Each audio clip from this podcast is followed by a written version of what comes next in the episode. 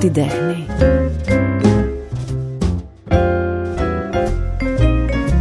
Στην υποκριτική υπάρχει φως, υπάρχει ταλέντο, υπάρχει μια διάθεση να ερμηνεύσεις ρόλους, να πειραματιστείς, να μείνεις προσιλωμένος στο στόχο σου για να φτάνεις βήμα-βήμα εκεί που έχεις οραματιστεί. Την καλεσμένη για το Art Podcast τη γνωρίζω από μικρή, από κοριτσάκι. Κοριτσάκι εγώ, κοριτσάκι και εκείνη. Φιλόξενη στο σπίτι, λαμπερή πάντα, δεν προσπάθησε να προβάλλει ποτέ κάτι άλλο πέραν της δουλειάς της της δουλειάς που την υπηρετεί, την υποκριτική που την υπηρετεί πολύ πολύ πιστά και με έναν τρόπο που εγώ το θαυμάζω. Για πρόλογο θα πω αυτά. Έχω να πω κι άλλα στην πορεία. Μαρίνα Σλάνογλου, σε ευχαριστώ πάρα πολύ που είσαι εδώ. Εγώ ευχαριστώ πάρα πολύ και για τα υπέροχα σου λόγια και πραγματικά αυτή η φωνή με ταξιδεύει πάντα όποτε την ακούω. Αφού το ξεκινάς λοιπόν με τη φωνή θα σου πω ότι είσαι από τις ε, ηθοποιούς που εκτός από όλο αυτό που έχεις μέσα σου και το, αυτό που έχεις καλλιεργήσει έχεις και μια πάρα πολύ ωραία φωνή που πάνω στη σκηνή νομίζω ότι είναι εξαιρετικά βοηθητική σε αυτό που θες να περάσεις. Σε ευχαριστώ πολύ. Αν και ως ηθοποιός, πάντα όταν ακούω τη φωνή μου, ε, οι περισσότεροι νομίζω δεν μας αρέσει. Δεν ξέρω γιατί. Αλλά την είχα δουλέψει αρκετά, να σου πω την αλήθεια. Είχα καλό δάσκαλο και για την άρθρωση και για να στηρίζω καλά το διάφραγμα και γενικά να τονίζω τις λέξεις, τον Σπύρο τον Ευαγγελάτο, τον θεατρικό μου πατέρα όπως τον αποκαλούσα εγώ. Ε, είναι το δικό μας ε, όπλο η φωνή μας, να σου πω την αλήθεια. Είναι ένα από τα όπλα ναι, σας. Ναι, ναι, ναι. Ε, πάμε λίγο να κάνουμε μία αναδρομή, αν θέλεις, την οποία μπορούμε να δίνουμε και με μουσική όποτε θέλεις εσύ. Ε, τη Μαρίνα Σλάνογλου ε, στην τηλεόραση την έχετε δει σε συγκεκριμένες εμφανίσεις.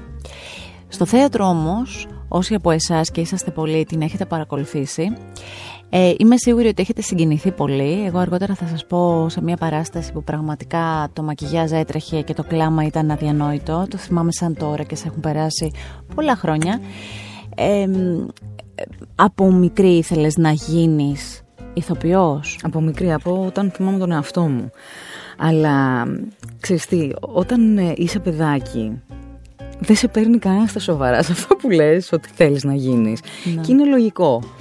Ε, όταν έχω δύο γονείς που δεν είχαν καμία σχέση με το θέατρο, με την τέχνη και με όλα αυτά, όταν έλεγα εγώ ότι θέλω να γίνω ηθοποιός, αυτόματα η αντίδρασή τους ήταν ότι περάσει. θα τις περάσει ή θα κάνεις κάτι άλλο πρώτα, γι' αυτό σπούδαζα ψυχολογία, έμπαινα στο τέταρτο έτος και ήμουν παράλληλα σε μια θεατρική ομάδα που ήρθε ο πατέρας μου την πρώτη χρονιά, τη δεύτερη, την τρίτη, παράλληλα σπούδαζα εγώ και την τρίτη φορά που ήρθε ε, με το που τελείωσε η παράσταση μου λέει καταλαβαίνω ότι το θες πάρα πολύ και το αγαπάς mm. ακολούθησε το όνειρό σου ο πατέρας μου, όχι η μητέρα μου η μαμά μου ήταν πιο αυστηρή αλήθεια, περιμένω ναι. το αντίθετο και εγώ το αντίθετο, αλλά δεν ήταν ναι. παρόλο που με στήριξε μετά και ήταν δίπλα μου στις εξετάσεις γιατί δεν είναι και απλό να το περνάς όλο αυτό γιατί και η απόρριψη είναι ένα κομμάτι που πρέπει να διαχειριστείς μέσα σε αυτό το χώρο και πρέπει να καταλάβεις ότι δεν σε απορρίπτει κάποιος γιατί δεν είσαι καλός αυτό θέλει δουλειά. Απλά δεν του κάνεις για τη συγκεκριμένη παράσταση για το συγκεκριμένο ρόλο. Οι σπουδές ψυχολογίας εδώ βοήθησαν. Βοήθησαν πάρα πολύ. Και γενικά στη ζωή μου με έχουν βοηθήσει. Ε, άσχετα αν εγώ ήθελα να ακολουθήσω το κομμάτι της εγκληματολογίας περισσότερο για το προφίλ του εγκληματικού νου. Ήτανε, ναι. Αλλά ε, όσον αφορά τη δική μου έτσι, προσωπική δουλειά, εσωτερική, ναι, έχει βοηθήσει. Έτσι κι αλλιώς βοηθάει. Σκέψου να έχεις μπει και λίγο στα ενδότερα, που εσύ το έκανες. Ε, η πρώτη ρόλη στη θεατρική ομάδα που ήσουν, ποιοι ήταν, ε; Ήταν η Εσθήρ, ε, από τον Ιάκωβος η Υποταγή ήταν ε, του Καπετανάκη αχ είδες τώρα τα ξέχασα είναι τόσα χρόνια που δεν θυμάμαι ε, πώς το λέγανε. Ήταν ρόλοι που τους... Ε, είχες φανταστεί να παίζεις αυτούς τους ρόλους. Όχι, είχες όχι, φανταστεί άλλο ρεπερτόριο Εγώ μπήκα τότε; σε μια θεατρική ομάδα που ήταν άλλα παιδιά πάρα πολλά χρόνια. Οπότε ε, την πρώτη και τη δεύτερη χρονιά είχα μικρά ρολάκια. Ναι. Μετά την τρίτη χρονιά ήταν που μου έδωσε ο σκηνοθέτης κάτι πιο μεγάλο και δεν ξέρω, έμπαινα, ήμουνα τόσο χαρούμενη. Δηλαδή, πάντα είχαμε Σαββατοκύριακο τις πρόβες, γιατί είχαμε μαθήματα, σχολεία και τέτοια. Και ήμουνα τόσο ενθουσιασμένη και χαρούμενη. Έμπαινα σε έναν άλλο κόσμο. Και σε αυτόν τον διαφορετικό κόσμο, λοιπόν, μπήκες για τα καλά. Ε, ήρθαν Ε, δεν ήσουν από αυτούς που έκανες κάτι επιφανειακά. Ασχολήθηκες επί της ουσίας και μετά ξεκινάει η αίσθηση ότι τώρα αυτό είναι μάλλον το επάγγελμά μου. Ναι. Αυτό πώς είναι; Κοίτα, όσο είσαι στη σχολή, εγώ ήμουν στο θέατρο τέχνης του Καρολικούν, είχα αποφασίσει ότι θέλω να δώσω ή στο τέχνης ή στο εθνικό. Πέρασα στο θέατρο τέχνης. Ε, όσο είσαι εκεί, είναι όλα καλά. Δεν ξέρεις μετά τη ζούγκλα που mm. κυριαρχεί όταν βγαίνεις, γιατί δεν σε προετοιμάζουν για αυτό που έχεις να αντιμετωπίσεις. Είναι πολύ δύσκολος ο χώρος μας και πολύ ανταγωνιστικός. Όλα θέλουν διαχείριση και στην επιτυχία και στην αποτυχία και πώς θα ε, λειτουργήσεις εσύ μέσα σε ένα σύνολο και σε ένα σύστημα. Εγώ ήμουνα πάντα προσγειωμένη. Ποτέ δεν, ε, δεν ήθελα γιατί το είχα ακούσει από έναν ηθοποιό που είχε πει ότι ο χώρος μας είναι μαραθώνιος, δεν είναι ταχύτητας, mm. ξέρεις, αγώνας. Οπότε πρέπει να έχεις διάρκεια σε αυτό που κάνεις. Ήθελα αργά και σταθερά βήματα. Να είμαι συνειδητοποιημένη σε αυτό που κάνω και να μπορώ να επιλέγω. Είναι πολύ σημαντικό να επιλέγεις αυτό που θες να κάνεις. Ε, δεν έχω μετανιώσει ποτέ για τα όχι που έχω πει ε, θα σου λέγω ότι δεν έχω μετανιώσει ούτε για, και για τα ναι που έχω πει. Ε, θέλω να με καλύπτει απόλυτα αυτό που κάνω να, και καλλιτεχνικά και ψυχικά. Γιατί είναι μια ψυχοθεραπεία για μένα αυτό που κάνω. Και ειδικά τώρα, έτσι όπως είναι η κατάσταση, εμένα μου λείπει. είναι η Μαρίνα η Ασλανογλού μια ηθοποιός που έχει ήδη σε νεαρή ηλικία, γιατί είναι μικρή ακόμη και έχει πολλά να δώσει αλλά έχει μια πολύ ωραία συλλογή από βραβεία. Είχες φανταστεί ότι όλα αυτά τα βραβεία και μια καρφίτσα της Μελίνας Μερκούρη θα έρθουν στα χέρια σου; Θέλω να σου πω ότι όταν έμαθα ότι υπάρχει αυτό το βραβείο Μιλάς για την... Για το ξαφνικά πέρυσι το καλοκαίρι τότε έπαιζα στο αμφιθέατρο του Σπύρου Βαγγελάτου του Τένεση Williams με έναν τρόπο μέσα μου επειδή είχα δουλέψει τόσο πολύ και ε, είχε πολύ απήχηση και η παράσταση και αυτό που κάναμε ε, έλεγα μέσα μου ότι αν υπάρχει αυτό θα, θα, θα ήθελα να το, να το έχω. Το κάλεσες κάπως; Ναι, δεν ξέρω αν το κάλεσα. Παρ' όλα αυτά όταν μου ανακοινώθηκε ότι είμαι υποψήφια και μόνο υποψηφιότητα με έκανε να συνειδητοποιήσω ότι αυτό που διάλεξα και αυτό που επέλεξα το να γίνω ηθοποιός γιατί λέμε θα γίνω ηθοποιός. Ναι. Είναι ένας σωστός δρόμος για Είναι ένας σωστός δρόμος ότι τώρα μπορώ να ανοίξω τα φτερά μου και να προχωρήσω σε αυτό που έχω επιλέξει. Γιατί... Και η αντίδραση πώς ήταν, ε; Δηλαδή, ήταν παιδική; Όταν, όταν έμαθα για την υποψηφιότητα. Ήμουνα πάρα πολύ χαρούμενη και πάρα πολύ συγκινημένη ότι η κόπη μου και αυτό που αγαπώ πραγματικά και έχω τέτοια φλόγα και τέτοιο πάθος για αυτό που κάνω ανταμείβεται με έναν τρόπο αφού σκέψω ότι όταν είπε ο κύριος Φασουλής το όνομά μου ε, ότι παίρνω εγώ το βραβείο Μελίνα Μερκούρη, δεν σηκώθηκα από τη θέση μου. Για κάποια δευτερόλεπτα έμεινα καθιστή γιατί δεν μπορούσα να το συνειδητοποιήσω. Σπρώξτε με να το συνειδητοποιήσω για να ανέβω. και μόνο που ήμουν εκεί μου έφτανε. Εκείνη η περίοδος με αυτήν τη μεγάλη επιτυχία και αυτά τα όνειρα που ένιωσες να εκπληρώνονται. Τι μουσική θα είχε, τι μουσική θα έβαζες τώρα; Σκηνοθέτησε λίγο το, το δικό μας άκουσμα. Με τι μουσική θα το έντυνες; Με τι μουσική θα το έντυνα. Ε, θα πω Αλανής Μωρισέτ Hands Clean Αυτό θα έλεγα τώρα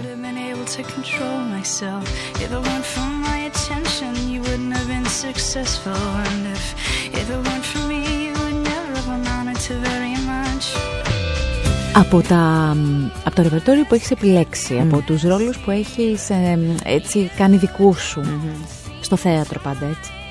Υπάρχει κάποιος που τον ξεχωρίζεις για κάποιο λόγο συγκεκριμένο; Το Τζόρταν.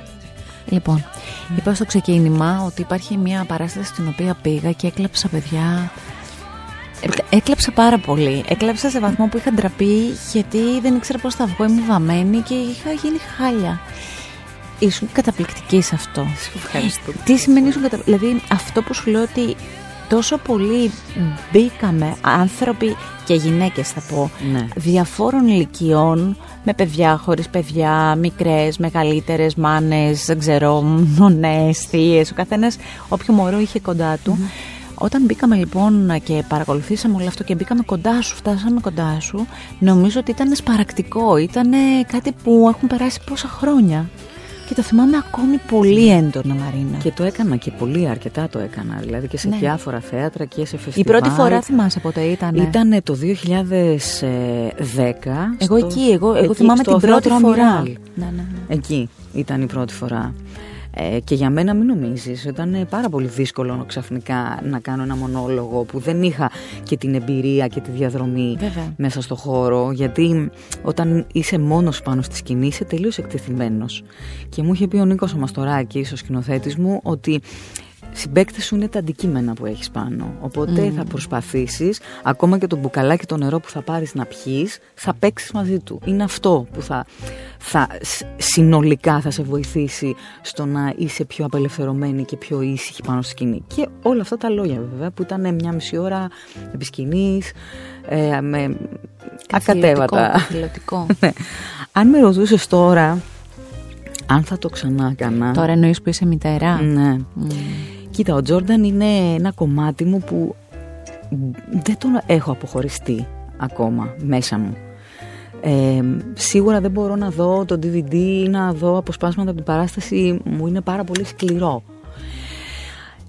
και νομίζω ότι δεν θα μπορούσα να το ξανακάνω γιατί τότε ε, να πούμε κιόλας ότι είναι μια αληθινή ιστορία που μια μητέρα ουσιαστικά πνίγει το παιδί της και αυτοκτονία αλλά δεν είναι τόσο έτσι απλός είναι η όσο πρώτη το λέμε. ανάγνωση. Αυτή είναι η πρώτη ανάγνωση και στο να φτάσει σε αυτό το σημείο και να το κάνει ε, υπήρξαν άλλα πράγματα που την όθησαν.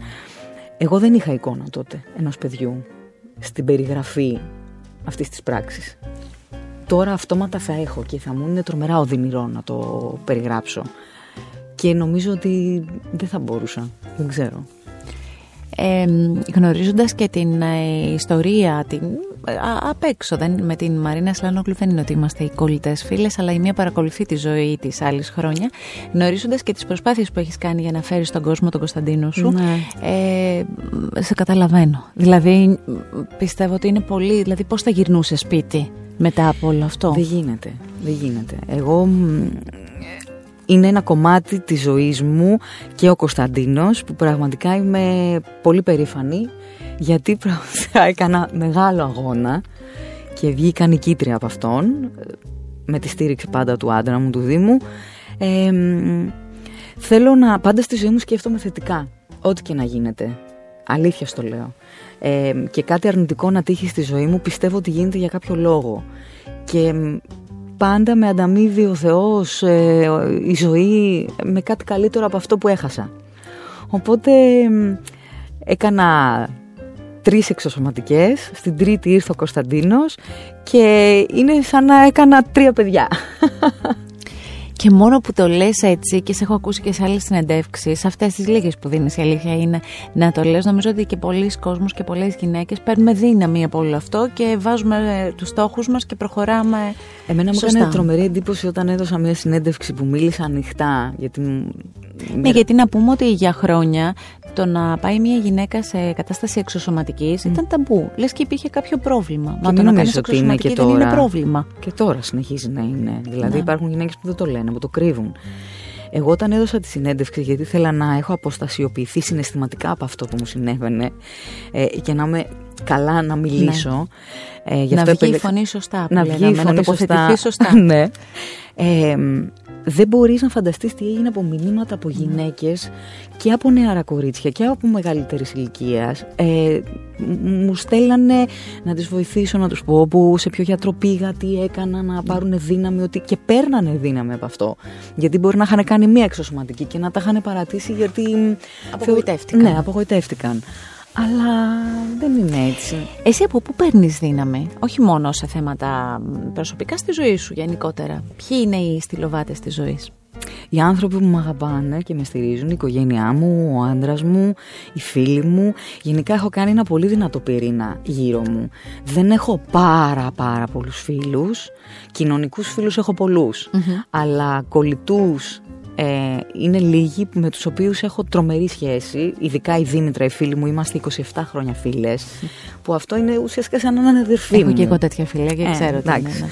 Ε, όταν είσαι ισορροπημένος συναισθηματικά ε, και επαγγελματικά, γενικά προσπαθώ να βλέπω τα πράγματα από την καλή τους πλευρά. Δεν θέλω ούτε τη μιζέρια στη ζωή μου, ούτε να πέφτω ψυχολογικά. Έχω όμως, ξέρεις τι, να σου πω, έχω κάτι καλό. Έχω το θέατρο. Και γιατί με βοηθάει το θέατρο; Στα τρία-τέσσερα δευτερόλεπτα αυτά που είσαι πίσω από το σκηνή, που είσαι η Μαρίνα η Ασλάνογλου και κάνεις τρία βήματα και βγαίνεις μπροστά και είσαι κάποια άλλη. Αυτό ξέρεις τι αποφόρτιση είναι για μένα. Εγώ για χρόνια τίποτα. πίστευα, Μαρίνα, ότι αυτό θα στο πω τώρα από φίλους mm. ηθοποιούς που έχω, ας πούμε, στο, στο κοντινό μου περιβάλλον, ότι αυτό είναι θα το πω απλοϊκά, τρέλα. Δηλαδή, είναι τρέλα να έχεις κάποιος άλλος, να γίνεσαι κάποιος άλλος και στο σπίτι σου γινώντα το αυτοκίνητο ε, να επιστρέφεις. δεν το λες και φυσιολογικό. Ωραία, ευχαριστώ. Εγώ, ειδικά πέρυσι που έπαιζα Δευτέρα, Τρίτη, άλλη παράσταση. Ναι, και τι υπόλοιπες μέρες. Τετάρτη, Κυριακή το πατέρα και ήμουν και δύσκολες παραστάσεις και ναι. οι δύο. Μα όλες οι παραστάσεις τι οποίες έχεις παίξει είναι δεν λίγο... είναι οι παραστάσεις που φεύγεις με εσύ ίδια με ένα χαμόγελο. Έχεις δώσει ψυχή. Με ρωτάνε εντωμεταξύ πώς είναι μετά, μετά από όλο αυτό; Mm-hmm. Και στον Τζόρνταν με Πώς αποφορτίζεσαι, ας πούμε; Έχω ήδη αποφορτιστεί με το που τελειώνει η παράσταση. Εμένα το δύσκολό μου είναι το πριν. Στο να μπω σε αυτή τη διαδικασία. Βέβαια. Δεν μπορώ ξαφνικά αυτή που είμαι και σου μιλάω και πίνω καφέ και είμαστε χαλαροί σε μια κουβέντα να αδειάσω και να γίνω μια γυναίκα που σκοτώνει το παιδί της ή μια γυναίκα που δέχεται κακοποίηση από τον άντρα της και τη δέρνει και σκοτώνονται πάνω στη σκηνή. Δεν είναι απλό. Αλλά δεν είμαστε και φυσιολογικοί. Ωραία. Άρα κάπου συγκλίναμε. Κάπου... Ε, αυτά συμβαίνουν στο θέατρο να δούμε λίγο την τηλεόραση. Πριν πάμε στο εξωτερικό, ναι. γιατί η Μαρίνα έχει συμμετάσχει σε σειρά που παίζεται στο εξωτερικό. Πριν πάμε σε αυτό όμως, πάμε στην τηλεόραση στην Ελλάδα. Ε, η μητέρα μου ήταν φανατική, στο, ήταν βέρα στο δεξί χρόνια, όπως και θα τολμήσω να πω πάνω από τη μισή Ελλάδα, αν κρίνουμε από την ναι. τηλεθέασή της. Ε, Ποιες στιγμές της τηλεοπτικής σου παρουσίας ξεχωρίζεις; Και γιατί αυτές τις στιγμές βάσει ταλέντου και πορεία σου δεν είναι περισσότερες; Έχω να κάνω τηλεόραση στην Ελλάδα, γιατί αν ναι, ναι, μετά το εξωτερικό, 12 χρόνια. Δεν είναι λίγο. Όχι. Καθόλου.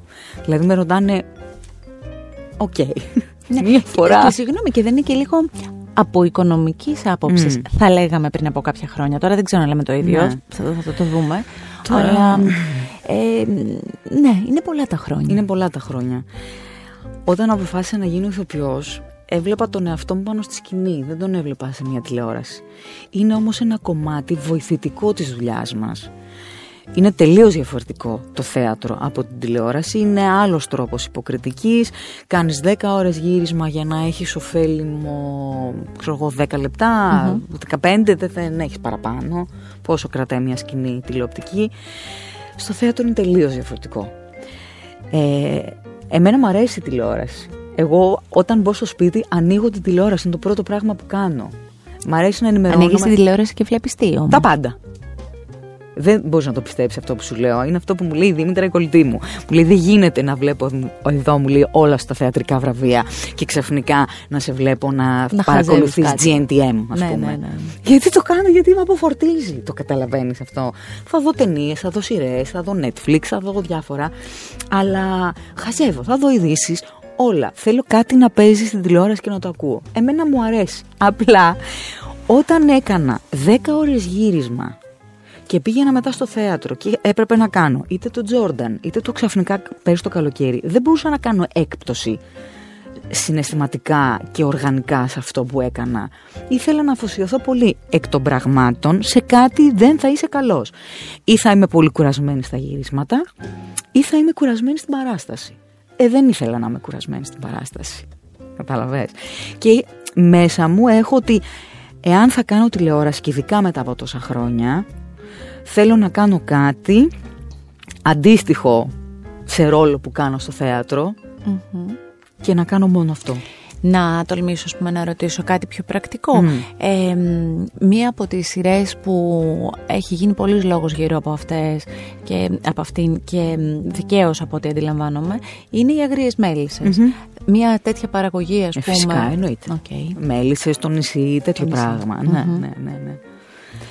Ε, αυτό το διάστημα που δεν, ε, κάνεις, που δεν έχεις κάνει την ε, τηλεόραση, έχεις σκεφτεί μήπως ε, τον εαυτό σου σε κάτι άλλο, γιατί ας πούμε οι ηθοποιοί πειραματίζονται και σε σκηνοθεσία, πειραματίζονται στο να γράψουν κάτι, έχεις βρει χρόνο ή ερέθισμα για μια άλλη τέτοια σκέψη; Όχι, εγώ θα διαβάσω, ε, θα διαβάσω θεατρικά, θα διαβάσω ποίηση που μου αρέσει, είμαι παιδί του σκηνοθέτη καθαρά. Θέλω να έχω ένα σκηνοθέτη, είμαι πάκουη, είμαι το σύνδρομο της καλής μαθήτριας όπως μου λένε ότι έχω. Θέλω να έχω έναν από πάνω μου, δεν μπορώ να κάνω σκηνοθεσία. Αν πειραματιζόμουν ή αν προσπαθούσα, κάτι θα έκανα. Αλλά εγώ είμαι ηθοποιός. Έχω, δηλαδή, ακόμα και η πρόταση σε τηλεοπτική εκπομπή μου έχουν κάνει για παρουσίαση. Δεν μπορώ να το ε, κάνω. Ε, Στις επιλογές που σου έδωσα πριν, ήθελα να βάλω και αυτό, αλλά λέω μήπως τη είναι ακραίο, αλλά θα το έχουν προλάβει oh, άλλοι. Έτσι, ναι, ναι, ναι. Αν, αν όμως παρουσίαζες μια εκπομπή, αν. Ναι. Τι εκπομπή θα ήταν; Περισσότερο ε, talk show, αλλά ε, ε, πώς είναι ένας άνθρωπος χωρίς ταμπέλες, με απόλυτη ελευθερία, πώς είναι στη ζωή του, στην καθημερινότητά του, τι του αρέσει να τρώει, τι του αρέσει να διαβάζει, πώς του αρέσει να κοιμάται, που του αρέσει να πηγαίνει για μπάνιο, Ωραία. τέτοια πράγματα. Έλα λοιπόν καλεσμένη στη δική σου εκπομπή, σε αυτή την εκπομπή που λες. Τι διαβάζεις, ποιοι είναι οι συγγραφείς που επιλέγεις; Ε, προσπαθώ να διαβάζω όσο περισσότερα θεατρικά έργα Για να έχω απόλυτη άποψη για το ποιος συγγραφέας μου αρέσει, πρέπει να έχω διαβάσει τα περισσότερα έργα του Τέννη Williams, τα περισσότερα έργα του Τσέχοφ. Δεν γινεται να, να λες, ε, Μ' αρέσει ο Τέννη Williams και να μην ξέρεις τι είναι. Να ξέρει τα ένα-δύο μόνο ναι. τα αυτά που παίζονται στην Αθήνα. Ο ποιητής της ψυχής μου είναι ο Τάσος Λιβαδίτης. Mm. Τον αγαπώ πάρα πολύ. Γενικά με αγγίζει αυτό που διαβάζω. Μ' αρέσει ο Ελίτης πολύ, μου αρέσει και η Κιδημουλά. Ε, και θέλω να σου πω κάτι Γελάω γιατί με κοροϊδεύουν πολλοί φίλοι μου που το κάνω και με λένε τρελή, αλλά δεν πειράζει, έχω ωραία τρέλα.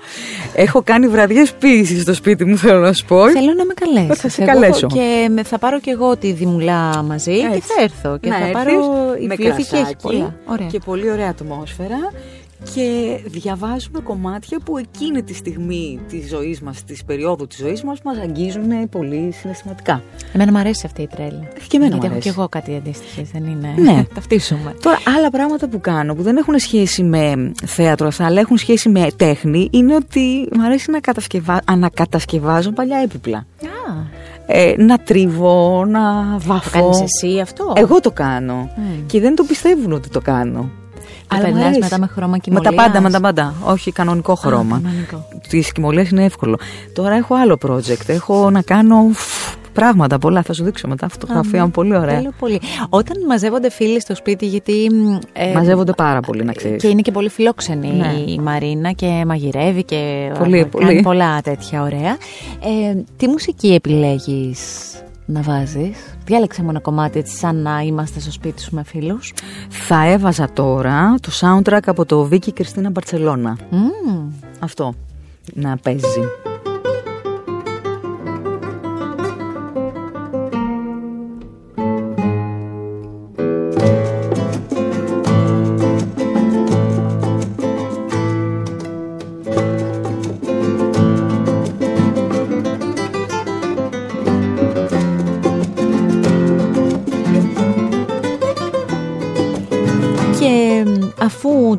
Έχουμε soundtrack από εκεί. Πάμε λίγο σε ταινίες που βλέπεις, που σου αρέσουν. Ε, μ' αρέσουν πολύ ό,τι σχέση με καρτέλ, με ναρκωτικά, με όπλα. Ναι. Ε, ε, αρχικά να πούμε ότι μάλλον είσαι φανατική συγκεκριμένων σειρών του Netflix. Ναι, ναι, ναι. Που τις έχουμε δει από την αρχή μέχρι το τέλος, ναι. σε Σαββατοκύριακο. Όλα, όλα, όλα αυτά. Ωραία. Ε, Παλιά ήμουν το πιο συναισθηματικού. δεν, αυτό θα έλεγα, δεν ήσουν λίγο ρομαντικό, λίγο. Ναι, τώρα με το παιδί δεν μπορώ φλήψη και στεναχώρια. Α. Ε, Ναι, θέλω λίγο ένταση. Ε, Βλέπεις τα παιδικά με το γιο; Βλέπω. Επιλέγετε κάποια. Ε, εντάξει, παιδικά; Πέπα το γουρνάκι βλέπουμε ακόμα. Είναι πολύ. Και δεν θέλει κιόλας, γιατί το επίθετό του είναι Πέπας. Κωνσταντίνος Πέπας. Αγάπη Και μου, δεν θέλει να αυτή το σου λένε λέει, δεν Πέπα, είμαι γιατί εγώ. σου λέει Ναι, δεν ναι, είμαι ναι, εγώ. Ναι, ναι, ναι. θα πρέπει να αλλάξεις λίγο. Θα αλλάξεις τον ήρωα. Θα βρούμε κάτι Ναι, άλλο για ναι. να είναι OK σε αυτό. Βλέπουμε, βλέπουμε. Ε, μ, ήρθε κάποια στιγμή, διάβαζα σε μια συνέντευξή της, ότι μ, ήρθε ένα τηλεφώνημα, νομίζω ήσουν στο πλοίο και πήγαινες στο, στη Σκιαθό. Καλά, αυτή- Ήρθε ένα τηλεφώνημα. Θέλω λίγο να α- ακούσετε λίγο πώς έρχονται τα ξαφνικά ωραία στην επαγγελματική μας ζωή και στην προσωπική, κάπως έτσι Και σε έρχονται, αλλά- κατάσταση πανικού. Για εγώ. πες λίγο την ιστορία. Είμαι στο καράβι για Σκιάθο με το γιο μου Κωνσταντίνο, ο οποίος ήταν τεσσάρων μηνών. μηνών. Έχω βάλει ένα σεντονάκι, έχω δινώσει δύο καρέκλες και τον έχω ξαπλωμένο. Το καράβι από τον αέρα πάει μία αριστερά, μία δεξιά, νομίζουμε ότι θα πνιγούμε. Και θα πέσει το παιδί. Θα πέσει το παιδί και στην τηλεόραση βλέπουμε ότι καίγεται το μάτι. Ήταν η συγκεκριμένη μέρα. Ε, είμαστε όλοι στις οθόνες της τηλεόρασης, εγώ να κρατάω το παιδί, ε, να είμαι σε μια κατάσταση τι γίνεται, πώς θα φτάσουμε, τι γίνεται στο μάτι. Και χτυπάει το τηλέφωνο και μου- ήταν μια casting director και μου λέει κυρία Σλάνογλου καλησπέρα σας παίρνω για μια βρετανική παραγωγή για ένα σύριαλ που παίζεται στη Κέρκυρα εδώ και δύο σεζόν, το The Που Direct. γυρίζεται στην Κέρκυρα. Ναι. Ναι, οκ. Τα εξωτερικά γυρίσματα ήταν στην Κέρκυρα τα εσωτερικά στο στούντιο ήταν στο Λονδίνο. Ναι. Και θέλει να σας δει ο σκηνοθέτης, ο Άγγλος, ε, στο Λονδίνο. Η πρώτη σκέψη.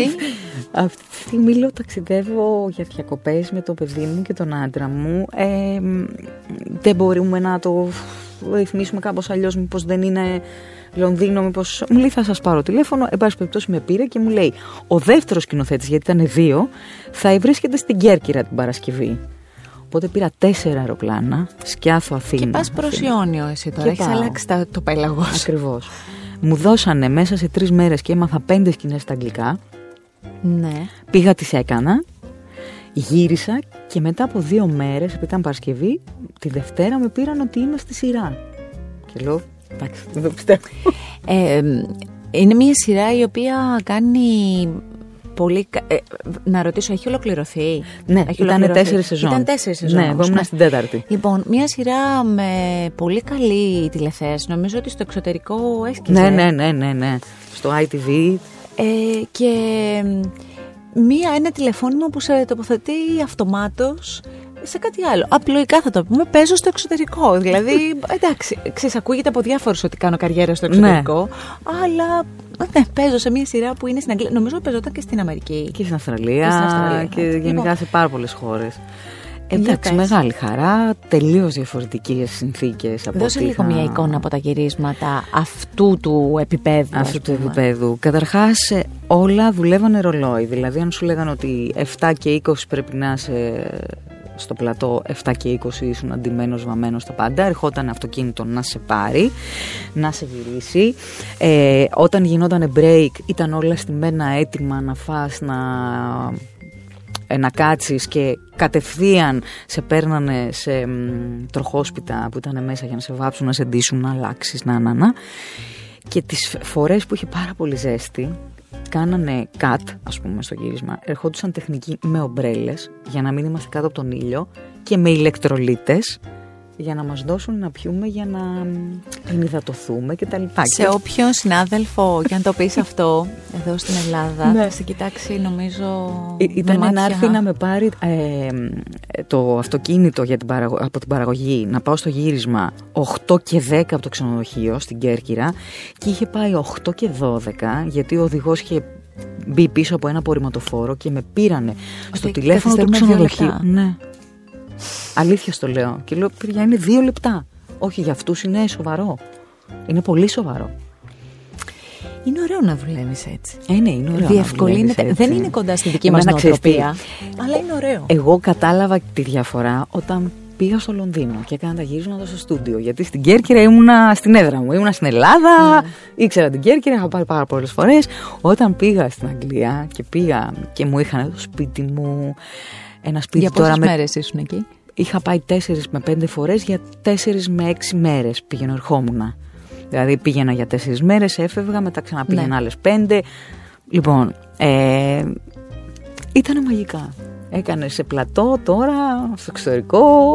Ωραία. Βάλε μου και μια, έτσι, ντύσε μου και μουσικά όλη αυτή την εμπειρία. Όλη αυτή την εμπειρία. Τι ήταν για τη Μαρίνα, ποιο τραγούδι ας πούμε θα μπορούσε, ποια μελωδία θα μπορούσε να Α, θα πω χαρακτηρίσει όλο τώρα αυτό; Sometimes I feel like screaming, Deep Purple, αυτό θα πω. Γιατί θέλω να ουρλιάξω από χαρά. Προφανώς. Backstreet dogs and the sideboard Johnnies and the wide-eyed boys with their bags full of money. Back in the alley, going back to the wall. Tied to the tail of a midnight crawl. Περνάμε μια πολύ δύσκολη περίοδο. Ο πολιτισμός πλήττεται και δεν το λέω βαρύγδουπα. Ε, αυτή τη στιγμή που συνομιλούμε ε, αρχές, αρχές Νοεμβρίου έχουμε θέατρα κλειστά. Έχουμε τους ε, καλλιτέχνες, τους τραγουδιστές στα σπίτια τους.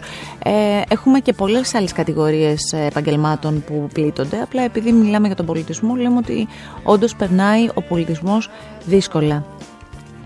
Ε, πώς είσαι μέσα σε αυτό; Η αισιοδοξία που λες που έχεις σαν άνθρωπος ε, ως άνθρωπος ε, ε, εξακολουθεί να υπάρχει και πού μας οδηγεί και πώς πορευόμαστε; Η αισιοδοξία που έχω ως άνθρωπος είναι το ότι δεν θα επιτρέψω μέσα μου να με ρίξει αυτό το πράγμα. Το ότι αντιλαμβάνομαι τη δυσκολία, την αντιλαμβάνομαι, τη ζω, τη βλέπω σε συναδέλφους και φίλους που συντηρούν την οικογένειά τους από αυτό.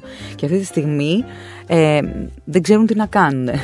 Γιατί είναι... και από ζευγάρια που μπορεί να είναι και οι δύο καλλιτέχνες Ακριβώς, και οι δύο γιατί αυτό είναι καλλιτέχνες. πολύ σημαντικό καμιά φορά η ζωή τα φέρνει έτσι και ο ένας είναι καλλιτέχνης ο άλλος κάνει κάποια άλλη δουλειά ο ένας στηρίζει τον άλλον Υπάρχουν βέβαια. όμως πολλά ζευγάρια που γνωρίζουμε που κάνουν πάνω κάτω το ίδιο επάγγελμα Είναι πάρα πολύ δύσκολο.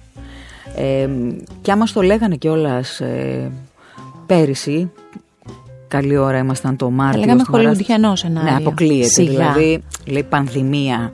Λέω τι Ναι, πανδημία. Έχω δει κάτι τι- ταινίες. Τι είναι αυτό τώρα, τι γίνεται, τι κλείνουν τα θέατρα. Μας κλείσαν τα θέατρα.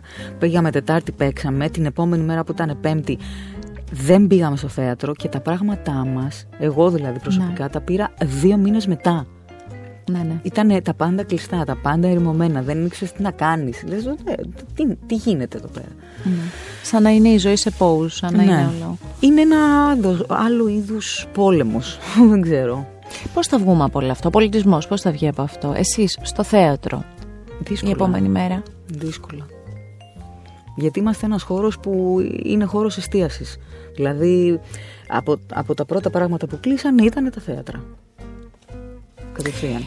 Ε, σε μια προηγούμενη συνέντευξη, σε ένα προηγούμενο podcast μου έλεγε, θα αναφερθώ στην ίδια, μου έλεγε η Ρένα η μορφη ότι όλη αυτή η κατάσταση μου έχει στερήσει την κοινωνικότητά μου γιατί εγώ είμαι κοινωνική όταν είμαι πάνω στη σκηνή.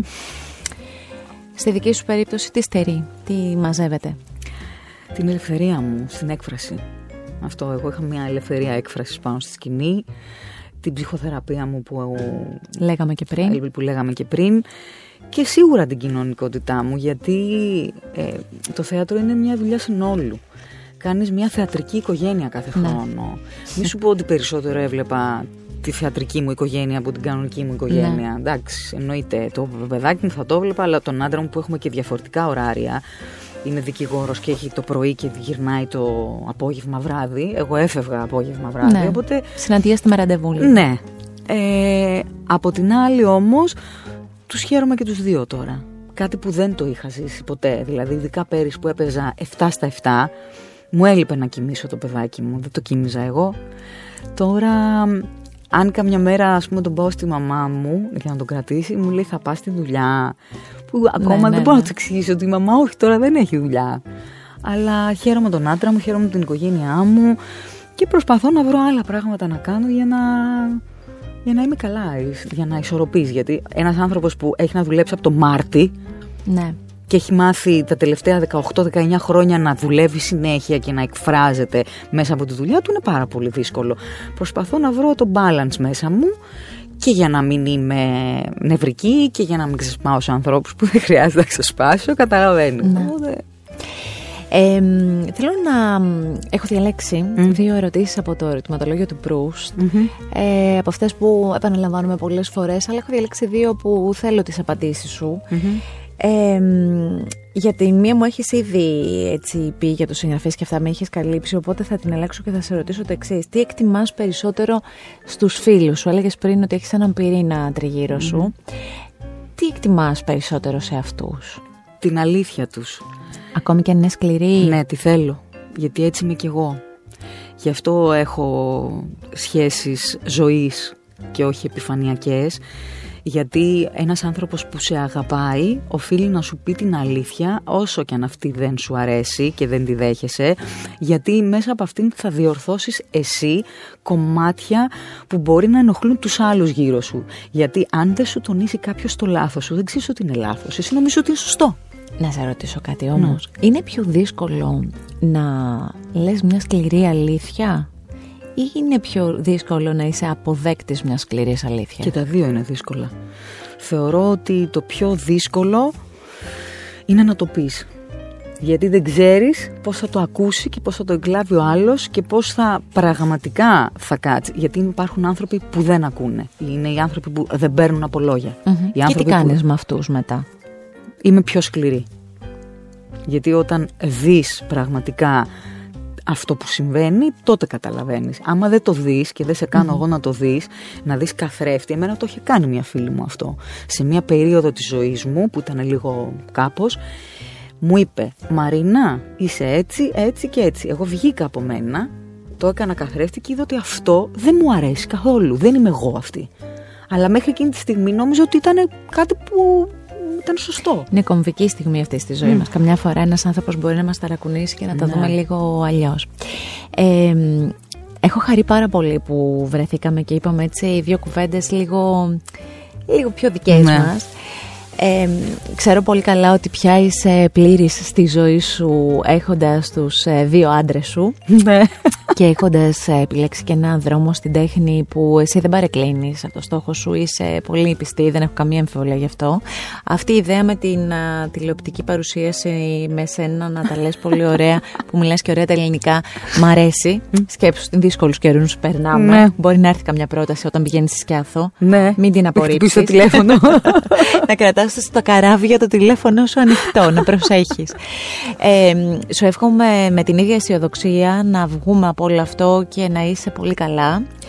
Και ανυπομονώ με χαρτομάντιλα στο χέρι, γιατί ξέρω ότι το ρεπερτόριο σου είναι τέτοιο, να έρθω να σε δω σε μία από τις επόμενες παραστάσεις με το καλό. Να σε απολαύσω γιατί χαίρομαι πάρα πολύ για την πορεία σου και στο έχω πει πολλές φορές. να κλείσουμε με ένα τραγούδι που Ναι. μου ακούγονταν στο Τζόρνταν, το ένα Ναι. και μοναδικό. Total Ναι. Eclipse of the Heart. Bonnie Βεβαίως. Tyler. Αυτό. Το θυμάμαι, με αυτό θα κλείσουμε. Αυτό. Ε, αφήνοντας ε, όλους εσάς με αυτό το τραγούδι θα σας θυμίσω ότι με ένα κλικ στο artpodcast.gr μπορείτε να ακούσετε όλα τα επεισόδια όπως επίσης αυτά τα επεισόδια τα βρίσκετε σε Spotify και σε πολλές ακόμη δημοφιλείς εφαρμογές και πολύ σας θέλουμε μαζί μας όλα αυτά.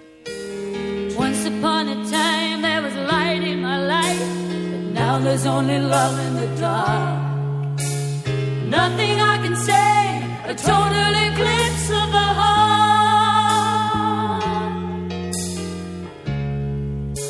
A total eclipse of the heart. Άκου την τέχνη. Art Podcast. Με τη Γιώτα Τσιμπρικίδου.